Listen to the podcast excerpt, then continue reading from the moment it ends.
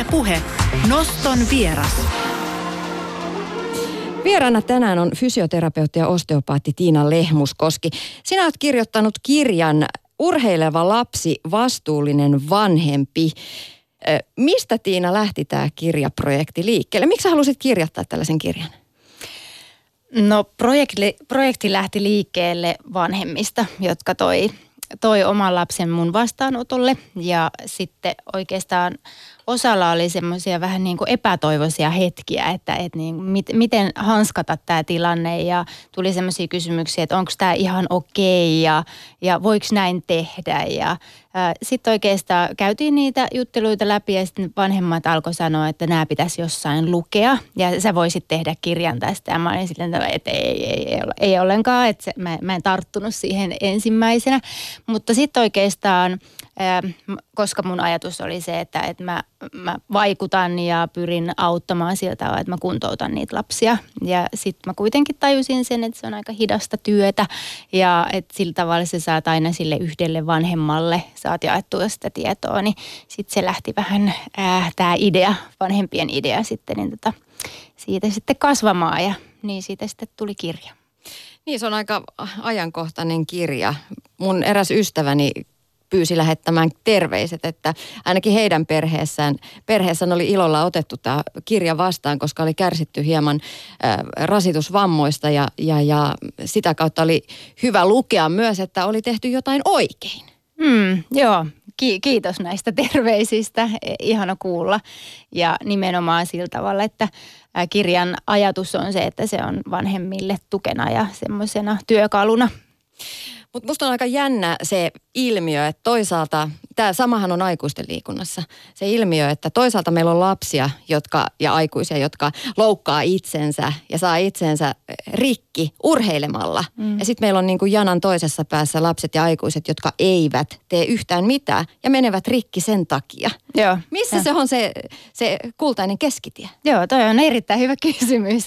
Ja sitä oikeastaan niinku tämän, tämän että kun olen nostanut tätä aihetta esille tämän kirjan myötä, niin on se, että, että tämä aihe tulisi nyt niin tota keskusteluun ja siihen herättäisi ja ää, tälle asialle tulisi muutos, että, että löytyisi tämmöinen kultainen keskitie ja että olisi mahdollisuus harrastaa sillä tavalla tai tehdä urheilua sillä tavalla, että ei tarvitse olla kummassakaan ääripäässä välttämättä, ellei halua. No mitkä sun mielestä, Tiina, on isoimmat ongelmat suomalaisessa urheilukulttuurissa, kun kyse on lapsista? Okei, äh, iso kysymys. tota, oikeastaan silloin mietin, että missä tilanteissa, että, että kun mennään metsään ja lasten kohdalla nimenomaan, niin se on sitä, että, että ei ole kuunneltu sitä lasta. Eli ähm, aidosti oikeasti selvitetty, että, että mitä lapsi haluaa, mikä hänen tavoitteensa on ja sitten tuettu nimenomaan siihen tavoitteeseen. Koska voi olla, että se tavoite, mitä kuulee sieltä lapsen suusta, niin aikuisena on silleen, että ou, että toi onkin eri, mitä mä ajattelin. Ja sitten voi olla, että, että se ei ole ehkä aina niin helppo hyväksyä sitten sitä niin tota, lapsen omaa tavoitetta. Ja sitten lähtee ehkä vähän puskemaan siihen, siihen aikuisen omaan tavoitteeseen. Oli se sitten sitä, että vähän mennään sinne huippu-urheiluun kohti tai sitten sillä tavalla, että et, et, ei kun himmaillaan, himmaillaan entisestään. Niin ja onko tässä kyse myös niin kuin valmentajat lasketaan niiksi aikuisiksi, jotka mm. ei ehkä tunnista sitten myöskään lasten tavoitteita. Sitten on vanhemmat, jotka ei ehkä tunnista Joo. lasten tavoitteita. Joo, siis kyllähän siinä tarvittaisi se koko tiimi, että siinä olisi se, se urheilija, on se sitten lapsi, että on, on se vaikka seitsemän-kahdeksanvuotias tai sitten se on kaksikymmentäyksivuotias. Niin, niin koko tässä tiimissä tarvitaan, että, että siellä on se ää, itse tämä urheilija ja sitten siellä on se vanhe, vanhemmat tai huoltajat ja sitten nimenomaan valmennus. Tiimi. Sielläkinhän saattaa olla useampia nykypäivinä. Hienosti on useita erilaisia valmentajia. Niin, niin, että tämä koko kombo keskustelisi yhdessä ja nimenomaan, että heillä on kaikilla kirkkaana mielessä se, että mikä, mikä tämän lapsen tavoite on. No mutta sun kirja lähti liikkeelle, kirjaprojekti siitä, että vastaanotolle tuli lapsia, joilla oli rasitusvammoja. Kuinka tavallista se on? Onko se ihan joka päiväistä, että vastaanotolle tulee lapsi, jolla on urheilusta aiheutunut rasitusvamma? No tota, ehkä tässä kohtaa on hyvä tarkentaa se, että, että mulla tietyllä tavalla vähän on profiloitunut ehkä asiakaskunta sillä tavalla, että, että sen takia voi olla, että siinä kohtaa, että, että, että niin tota, kokopäiväisesti kun tätä tein, niin oli, oli että et, niin tota, tulee joka päivä tällaisia lapsia, mutta toisaalta jos mä olisin profiloitunut johonkin toiseen asiakasryhmään, niin sitten mulla olisi ehkä tullut sellaisia, mutta että niin tota... Et minun työssäni kyllä, ja kyllähän niitä sen verran paljon tuli, että et eihän se niin kuin, että ehkä jos niitä olisi tullut kerran vuodessa, niin voisi sanoa, että no se ei ole kauhean yleinen ilmiö, mutta jos niitä oikeasti tulee joka päivä, niin, niin kyllä se verrattain yleistä sitten kaiketi voisi olla. No millaisia tyypillisiä vammoja lapsilla on? Mm. Mitkä kohdat menee rikki helpoiten? No selkä ja sitten alaraajojen Ää, erinäiset rasitusvammat, että et lähinnä tuommoiset polven rasitusvammat ja sen tyyppiset. Että noi kaksi on semmoista kaikista tyypillisimmistä, ja mitä niin tota, tulee nimenomaan rasitusvammoja. Että sitten tietenkin asia on erikseen, että jos tulee joku tapaturmainen murtuma tai jotain tämän tyyppistä. Niin, meille urheilua harrastavien lasten vanhemmille on kyllä tuttuja erilaiset oskut, slatterit ja Joo. Severinin taudit, koska mm. ne on aika tyypillisiä nimenomaan voimistelijoilla ja jalkapallon pelaajilla. Ja, kyllä. Ja tuota, näähän on ne is, melkein iso, ja myös salibändissä, mm. ja näähän on ne isoimmat lajit lasten ja nuorten keskuudessa. Kyllä, joo, ja siis nimenomaan semmoiset lajit, missä tulee sitä äh, iskua, tulee tehdä jotain hyppimisen tai juoksemisen kaltaista liikettä, niin ne on semmoiset, jotka rupeaa usein rasittaa näillä pienillä. No lasten rasitusvammat ovat lisääntyneet, tutkimus kertoo sen. Urheiluseuroissa ja lajiliitoissa tiedetään laajalti, että yksi syy siihen, että rasitusvammat ovat lisääntyneet viime vuosina, on arkiliikunnan ja pihapelien väheneminen jo pienestä asti. Kyllähän me urheiltiin urheiluseuroissa jo kahdeksankymmentäluvulla, treenattiin mm. kovaa, mutta samalla höntsättiin. Mm. Mitä tälle asialle voidaan oikeasti tehdä? Mm. No... Tämä on sellainen, mitä siinä, siinä kirjassakin niin tuota, peräänkuulutetaan sitä, että et, et huolehdittaisiin siitä, että millaista se arki on ja nimenomaan, että vanhemmat ottaa vastuuta siitä lapsen arjesta ja et mietitään, että et täytetäänkö se sillä ohjatulla toiminnalla vaan, vai että et, et miten se koko arjen kuvio siellä toimii, että onko siellä oikeasti sitä vapaa-aikaa, että... Äm, Kyllä, noin vähän tähän ajan henkeen on se, että et lapsilla tuppaa olemaan niin aikataulut aika täynnä, niin kuin äh, sitten mallin antajilla eli aikuisillakin. Niin lähinnä oikeastaan toi, että sitä vapaa-aikaa ei vaan välttämättä ole, että sitä ei ole aikaa sille höntsäilylle. Millaisissa toimissa arjessa voisi lisätä lapsille liikuntaa? No mm, tietenkin justiinsa tuolla niin tota... Äh, koulumaailmassa. Sielläkinhän on nyt ollut keskustelua sitä, että koulutunte, äh, liikuntatunteja vähennetään ja sitten sit semmoinen niin kuin perheen yhteinen tekeminen, että kyllähän se malli on se, jota, jota sieltä kotota kannattaa antaa, että et, et menee itse sinne pihalle ja, ja niin tota, kyllä meillä ainakin toimii tämä täysin samalla tällä tavalla, että, että jos sä itse lähdet tekemään jotain, jotain niin tota pihalla, jotain jumppajuttuja, niin kohta sulla on kaveri vieressä tekemässä. Ei välttämättä ihan samoja liikkeitä, mutta, mutta hänkin kiinnostuu tulemaan silloin ulos. Ja, ja niin tota, eli se niin kuin oma, oma esimerkki ja sitten ehkä sellainen, että kun puhutaan perheissä tai yleisesti puhutaan, että, että perheen, perheiden yhteinen aika on aika niin kuin vähäistä arjessa, niin mitä jos se olisikin sellaista, että hei, lähdetään kaikki yhdessä porukalla hiihtämään tai pulkkamäkeen yhdessä. Et niin tota, että aikuista ottaa semmoista aktiivista roolia siinä. Niin ja jos sen siellä pienenä oppii, niin sitten yläasteella, yläkoulussakin vielä ehkä jotain on, on näistä vanhempien opeista mielessä. Tiina Lehmuskoski, mitä muita syitä löydät lasten vammojen lisääntymiseen kuin sen äh, tällaisen arkiliikunnan vähentymisen? No kyllähän kaiken kaikkiaan tämä... Äh, Tre, treenimäärät ja treenin, puhutaan tällaista niin kuin ammattimaisesta harrastamisesta tai ammattimaisesta treenaamisesta, niin nämä, nämä on tullut tänne niin kuin lastenkin treenaamiseen, että, että silloin äh, vanhaan aikaan niin ne oli lähinnä huippu-urheilijoita, jotka treenasivat tosi paljon. Mutta niin tavoitteellisesti. Tota, kyllä, joo, joo. Mutta nykypäivänä on sillä tavalla, että on justiinsa näitä alakouluikäisiä, joiden, joiden harrastuksista, vaikka se olisikin harrastuksen tasolla, niin sielläkin puhutaan sellaista ää, sitä, tavoitteita on aina hyvä olla siis totta kai, mutta et justiinsa, että siellä lähtee helposti lapasesta ne, ne tavoitteet sitten. Niin, ja harjoittelun määrät kasvaa. Mutta toisaalta Joo. eihän mitään opi, jos ei treenaa. Että eihän siellä kotona sohvalla maatessa niitä lajitaitoja opi, että täytyy mm. sitä harjoitteluakin olla.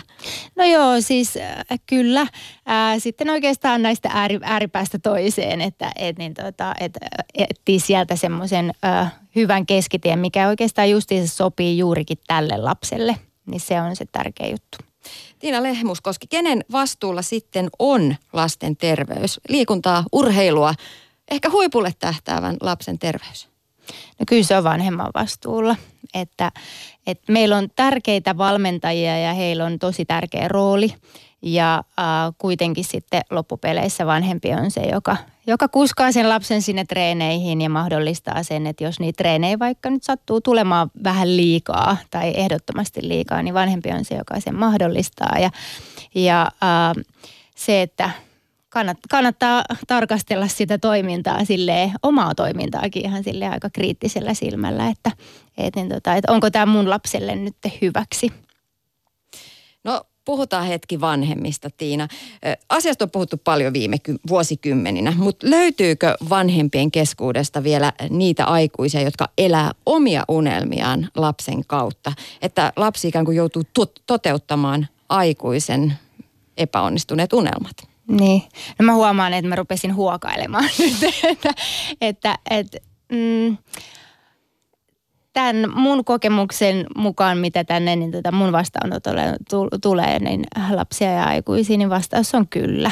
Että et, et voisi tietenkin ajatella, että et nykypäivänä on niin paljon tietoisuutta, että ei, mutta toi on ehkä semmoinen, joka voi tulla sitten oikeasti niin kuin alitajuisesti, että et ei, ei itse niin kuin ole tietoinenkaan, että et oikeastaan oma toiminta pohjaantuu tuollaiselle omalle toteutumattomalle unelmalle ja sitten haluaa, että nimenomaan että omalle lapselle ää, se olisi mahdollista. Että se oikeastaan miten näkyy, niin on, on siellä, että vastaanotolla niin on se, että lapsen kanssa kun kahden kesken keskustelee, niin, niin, niin sieltä sitten lapsi kertoo rehellisesti, että haluaisi lopettaa ja on ehkä ha- halunnut lopettaa jo vähän pidemmän aikaa, parikin vuotta, mutta, mutta niin tota, sitten voi olla, että, että vanhempi ei an, anna lopettaa.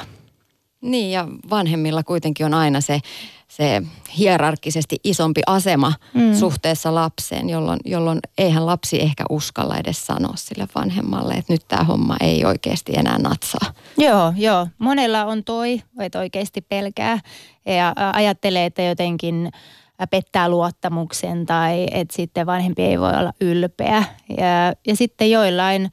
Sitten ääritapauksissa on ollut sillä tavalla, että, että no mä oon, mä oon kertonut tämän mun äidille jo niin tota, kaksi vuotta sitten ja sitten mä kerroin puolitoista vuotta sitten ja mä, sitten mä kerroin vuosi sitten. Ja et, et, mutta et äiti sanoi, että sitä on jatkettava, että et ne, ne on tietenkin aika rajuja tapauksia. Niin, sinne vanhempi varmaan osaa katsoa sitä asiaa lapsen silmin ja ajattelee, että se hukkaan heitetty työ, Joo. tai se työ heitetään hukkaan. Että nyt Joo. on harrastettu jo niin monta vuotta, että sähän heität sen kaiken romukoppaan. Unohdetaan mm. se, että urheilusta oikeasti saa muutakin kuin niitä lajitaitoja. Että kyllähän Joo. sinne on karttunut paljon asioita, tosin voi olla tällaisessa tilanteessa myös negatiivisia asioita. Mm, kyllä, kyllä, ihan täysin totta.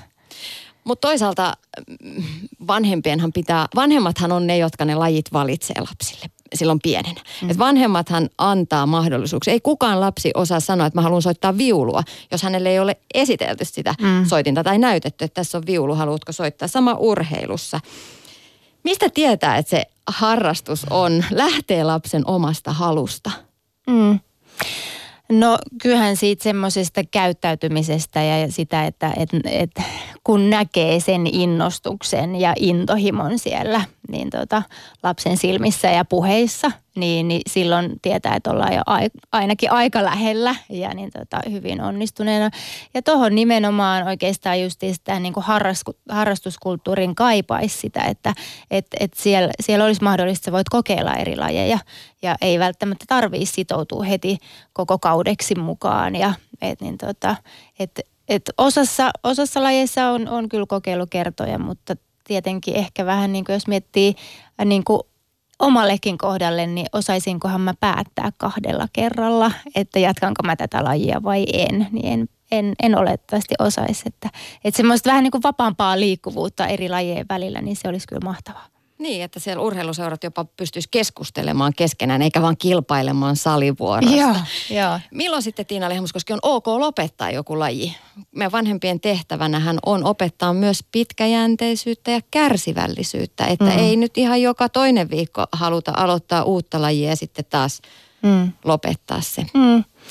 No tuossa oikeastaan palataan siihen tavoitteeseen, että, että kun on yhdessä mietitty, että, että mikä se tavoite on. Ja jos se tavoite on se, että, että nyt etsitään sopivaa lajia, niin silloin ehkä sille vanhemmallekaan ei tuu sitä harmitusta, että no nyt ilmoittauduttiin ja taas kokeiltiin vaan. Koska hän tietää, että hei, tää, tää, nyt tässä etsitään, että... Et, ähm, Että nimenomaan toi tuommoinen yhteinen keskustelu ja totta kai siinä kohtaa sitten, että, että jos on, että, että se kiinnostikin vaan puoli vuotta se laji, niin näinhän voi tapahtua ja niin, kuin, niin lapselle kuin aikuiselle. Ja niin tota, sit, sit se on parempi kyllä se vaihtaa sitä lajia. Niin, ja on ihan ok muuttaa myös mielensä. Tästähän puhutaan mm. myös aikuisten, ä, aikuisten mielenhallinnan ja muilla kursseilla, että on ihan ok vaihtaa mielipidettä. Kyllä, kyllä, niin, joo.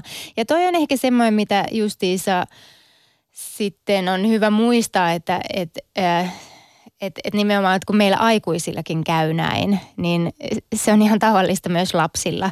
Ja sitten varsinkin, että jos äh, heillä ei ole ehkä se tietoinen mieli ihan niin kehittynyt kuin meillä, niin se, se on vielä helpommin voi käydä tämmöinen mielipiteen vaihto. Mutta vanhempana olo, nimenomaan jos puhutaan tässä, tässä kohdassa vain ja ainoastaan urheiluharrastuksesta, niin no on se kyllä muutenkin, on tasapainoilua. Toisaalta sen kanssa, että kuinka paljon innostuu ja lähtee lapsen mukaan sinne harrastukseen ja seisoo joka harjoituksissa hurraamassa. Ja sitten toisaalta toisessa janan päässä on se, että et en nyt sitten vissiin osallistunutkaan ja tsempannut hänen kanssaan ja tukenut häntä tarpeeksi. Mm. Et vanhemmankin pitäisi löytää se kultainen keskitie ja olla jotenkin siellä urheilun, urheilun ja valmentajien ja lapsen ja koko sen systeemin viidakossa. Joo, toi on ihan totta. Ja toikin on sellainen, joka on aika yksilöllinen juttu. Että tuossa on tuon, tuon vanhemman yksilöllisyys tulee, että toisille sopii semmoinen yliinnokkuus sinne kentän laidalle ja toinen ei missään nimessä halua olla siellä. Ja sitten tuohon myös semmoinen yhteinen keskustelu, että et, et, et, mit, mitä sä haluaisit lapsen... lapsen näkökulmasta, että mitä sä haluaisit, että mä aikuisena oon. Että et haluut sä, että mä, mä kuskaan treeneihin ja että mä nimenomaan oon siellä joka kerta. Että ää, mulla esimerkiksi oman lapsen kohdalla oli siltä, että alkuun oli tosi tärkeää, että, että mä oon siellä. Ja sitten joku päivä tuli semmoinen lause takapenkiltä, että, että älä sit tuu nyt tällä kertaa. Että, mutta tää on justiinsa se, että mielipidettä sai vaihtaa ja, ja niin tota, joo, just näin. Mutta tärkeää on se lapsen motivaatio myös sit siinä kohdassa, jos lapsi itse ilmaisee haluavansa harrastaa tosissaan, haluavansa mennä kohti huippua. Sun kirjassa uh, Urheileva lapsi, vastuullinen vanhempi olisi tällainen kysymyspatteristo urheilu, urheilevalle lapselle. Miksi harrastat? Mitä tavoittelet? Entä mitä haluat saavuttaa ja miksi? No mä kysyin nämä kysymykset omilta lapsilta ja molemmat sanoivat, että harrastaa siksi, että se on kivaa ja on kavereita. Sitten toinen seitsemänvuotias tyttö voimistelee, koska hänen tavoitteenaan on tehdä rekillä jättiläinen ja sitten toisen tavoitteena on N H L ja Suomen maajoukkue, koska hän haluaa olla osa suomalaista kiekkoperhettä. Wow. Joo, nämä oli aika hienot. Miten tukea tällaista lasta, jolla on oikeasti haluaa mennä kohti jättiläistä ja N H L? Mm, hyvä kysymys, hyvä kysymys. Joo. No ehkä ensimmäisen kommenttina, että tuosta niinku mielettömän hienosti näki tuon nuo erilaiset tavoitteet ja miten sitten vanhempana nimenomaan he tarvii ehkä vähän erilaista tukea. Ja tota, joo, mm, no tukee sillä tavalla joka, lasta, joka haluaa tähdätä todellakin huipulle, niin yksi tapa voisi olla, että selvittää sen, että, että jaa, mitä sitä oikein vaatii.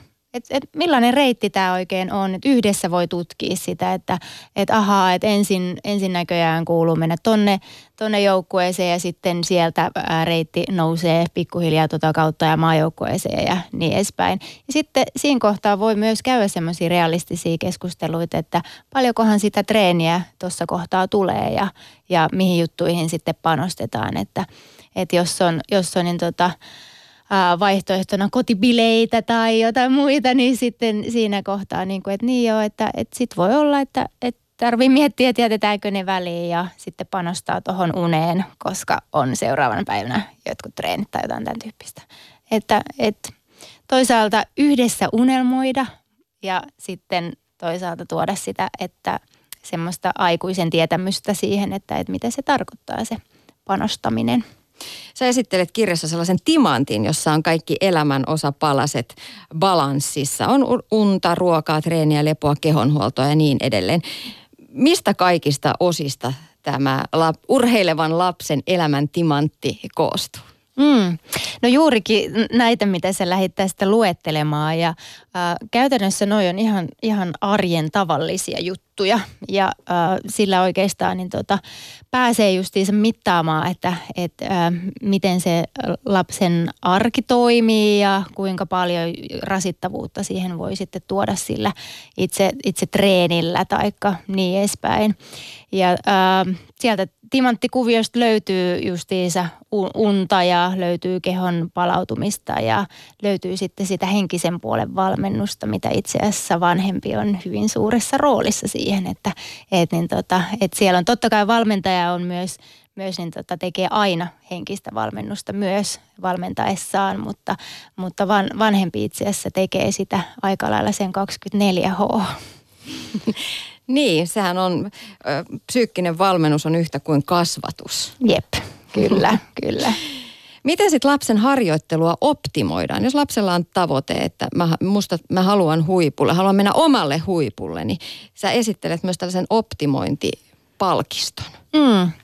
No joo, siitä optimoinnista oikeastaan sillä tavalla, että... Ähm, Siinä on idea, että juurikin, että huomioi kaikki eri osa-alueet, mitä tulee harjoitteluun laskeen mukaan. Ja siinä on esimerkiksi lasketaan juurikin tämä, tämä nukkuminen yhdeksi harjoittelun osaksi.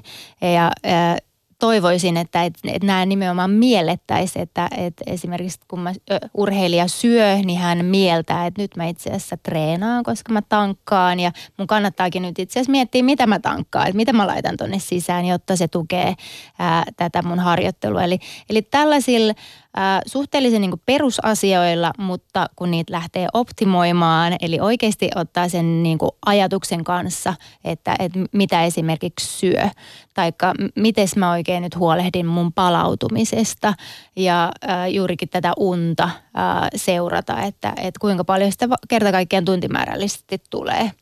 Eli ähm, ainakin tuolla justiinsa näiden mun omien urheilijoiden kanssa, että et, et jos on jotain semmoista väsymistä tai just näitä rasitustiloja, niin se on aika poikkeuksetta löytyy kyllä, että sen unen kanssa niin ollaan siis tuntimäärällisesti vedetään vajaita unia. Ja se on tietenkin tällaiselle, niin tota, joka haluaa tähdätä huipulle, niin toi, toi on aika helppoa optimointia. Että et se, siinä ei edes tarvitse mitään grammamääräisiä ja ohelihapalasia alkaa punnitsemaan puntarilla, vaan ihan puhtaasti katsoa kellosta, että montako tuntia nukkuu. Niin ja toinen, toinen juttu, mikä mulla itselleni jäi mieleen, mä olin tällaisella terveurheilija-koulutuksessa ja, ja sieltä mieleen jäi se, että paras tapa ehkäistä urheiluvammoja on syödä kunnolla. Hmm. Niin, kyllä, joo, joo. Mä lisäisin vielä ton levon tohon, mutta niin tota, mut kyllä, joo, siis se on ehdottomasti ja, ja to, toi on myös yksi teema, mitä tulee aika... aika karuna siellä, niin tota, kun juttelee näiden urheilijoiden kanssa, että et, äh, kysyy, että et mitä sä syöt, niin, niin siellä voi olla, että äh, vastaus urheilijalla, joka treenaa äh, siltä, että hän on ollut aamutreeneissä pari tuntia ja sitten pitää päivällä taukoa ja käy koulussa ja sitten menee kolmelta jo sitten hallille treenaamaan seuraavat kolme neljä tuntia, niin voi olla, että siellä päivällä on syöty ö, ö, kaurapuuroa ja that's it. Joten se on niin kuin vaan kerta kaikkiaan aivan liian, liian vähän rakennusainetta sisään. Että, että se on, että sitten treenataan väsyneillä kropalla ja siinä on hienosti vammariski kyllä lähtee nousemaan. Mutta jos me puhutaan tästä op- optimoinnista vielä, niin eikö tässä vähän mennä vaaralliselle vesille, jos ää, lasten vanhemmat alkaa optimoida lastensa tietä huipulle? Että tuolla kiekkokaukalon reunalla kannustavat vanhemmat alkaa tiukasti säädellä sitä lasten elämää. Että nyt tulee rasti ruutuun, nyt sä oot täyttänyt tämän puoli tuntia leikkiä kaverin kanssa. Noin, timantin mm. yksi kulma on mm. täytetty. Mm. Mm. Joo, no sit vois äh, sitä kahdeksankymmentä kaksikymmentä sääntöä alkaa käyttämään, että et niin tota, kyllä asiasta kuin asiasta niin, niin voi tietenkin viedä sen äärimmäisyyksiin ja toi on tosi hyvä pointti, että sä toit sen esille, koska et eihän, ei tarkoitus ole se, että se ei kyllä sitä lasten äh, urheiluharrastusta ja terveellistä tekemistä ei kyllä edistä, että et siellä vanhempi olisi sitten sekkarin kanssa niin tota, vahtimassa, että monelta kun lapsi herää, että kuinka monta sekuntia tuli nukuttua. Eli tota, ää, ei, ei missään nimessä semmoista niin tota, ääri, äärimmäisyyttä. Ja lähinnä toi niin kuin justiinsa nämä optimoinnit ja timanttikuviot, niin nämä on just siihen työkaluksi, että et, et, miten sä voit tukea sitä omaa lasta. Ja sitten äm, jos tuntuu siltä, että on vähän silleen, rupeaa jo ahdistaa koko tämä ajatus, että kauheasti on asioita, mihin pitää kiinnittää huomiota, niin sitten nimenomaan sieltä voi ottaa yhden teeman, mitä lähtee tarkastelemaan. Mikä, ja kannattaa valita se, mikä on kaikista helpoin. Että jos musta nyt tuntuisi helpoimmalta, että ok, että mä voisin alkaa nyt vähän tsekkailemaan, että mitä meillä itse asiassa toi, noi meidän junnut syö. Niin kannattaa valita se nyt teemaksi ja katsoa, että jos sitä saisi vähän parannettua, että se ravinnon laatu ja ylipäätänsä sieltä nyt löytyisi sitä proteiinia ja hiilaria ja kaikkea muuta, mitä tarvitaan. Että se ei olisi pelkästään sitten hiilarivoittosta vaikka se ruokavalio. Niin lähtee sellaisesta liikenteeseen, niin, niin sitten pikkuhiljaa kun se palikka on, on kunnossa, niin sitten voi tarkastella, että niin joo, että miten se toi uniasia, että et voitaisiin me siitäkin vähän nyt katsoa. Ja sillä tavalla itse asiassa näkee, että kun ottaa palikka kerrallaan eri aiheita, mitä lähtee tarkastelemaan ja tekemään ehkä jotain pientä hienosäätöviilausmuutosta sinne, niin sitten hän tunnistaa, että sekä vanhempi että lapsi itse tunnistaa, että tapahtuuko siinä jotain muutosta. Että itse asiassa joo, että mä niin kuin tunnen, että, että, että mulla menee tosi paljon paremmin treeneissä. Mä en ole ollenkaan väsynyt siellä ja, ja mä opin niitä liikkeitä ja nyt se jättiläinen alkaa sujua. Ja, elikkä, eli että huomaa, että tästä oli jotain hyötyä. Ja tässä kohdassa täytyy kyllä myös muistuttaa se, että nämä asiathan ei liity vaan pelkästään urheiluun, vaan jo itse asiassa kaikkien lasten pitäisi syödä hyvin ja nukkua hyvin, jotta esimerkiksi kouluasiat sujuu hyvin. Kyllä, joo. Ja tässä kohtaa voi myös muistuttaa, että ei pelkästään lasten, lapsiin liittyvät teemat, että kyllä tämä kirjanneuvot sopii kyllä ihan meille aikuisille yhtä lailla. Kyllä, ja aika moni meistä kuntourheilu ja liikuntaan hurahtaneista tunnistaa nämä unenmittaukset ja muut. Aikuiset tekee niitä kellolla. Miksei sitten tekisi lasten kanssa, jos, jos on mittaamisesta innostunut. Tutkimustulokset liikunnan merkityksestä on kiistattomat. Kroppa tykkää ja mieli voi paremmin, jos liikkuu, jos harrastaa liikuntaa. Koulusuoritukset paranee ja itse asiassa tutkimusten mukaan kilpaurheilu nuorena tukee jopa mielenterveyttä sitten nuorena aikuisena. Tiina Lehmuskoski, mitkä sun mielestä on tärkeimmät asiat, mitä liikunta ja urheilu nimenomaan antaa? Mm. No kyllä mä näen, että, että se on kyllä se liikunnan ilo ja riemu ja ne endorfiinit, mitä siitä, siitä saa. Että, että ne, ne ehdottomasti. Ja sitten totta kai justiinsa äh, kauhean kivahan äh, on, että, että, että on hyvä kunto ja näin. Siellä on kuitenkin sitten nämä sosiaaliset puolet, mitä, mitä niin tota urheilusta, vaikka tekisi yksilölajiikin, niin siellä yhtä lailla ei siellä ihan täysin yksin treenata kuitenkaan, että kyllä siellä on niitä treenikavereita, niin että et ne on myös semmoisia, että et niin tota, mitä jos miettii omaa urheilutaustaa, niin, niin nimenomaan ne, ne sosiaaliset kontaktit, niin nehän on, ne on oikeastaan arvokkainta, mitä sieltä on niin kuin omasta urheiluurasta jäänyt. Kirjassasi alussa pohdit sitä, että te kaikki pitkälti lähtikin siitä, että etsit omalle lapsellesi kiinnostavaa, kivaa harrastusta, josta hän nauttisi, joka toimisi mm. teidän perheessä. Löytyykö tällainen harrastus?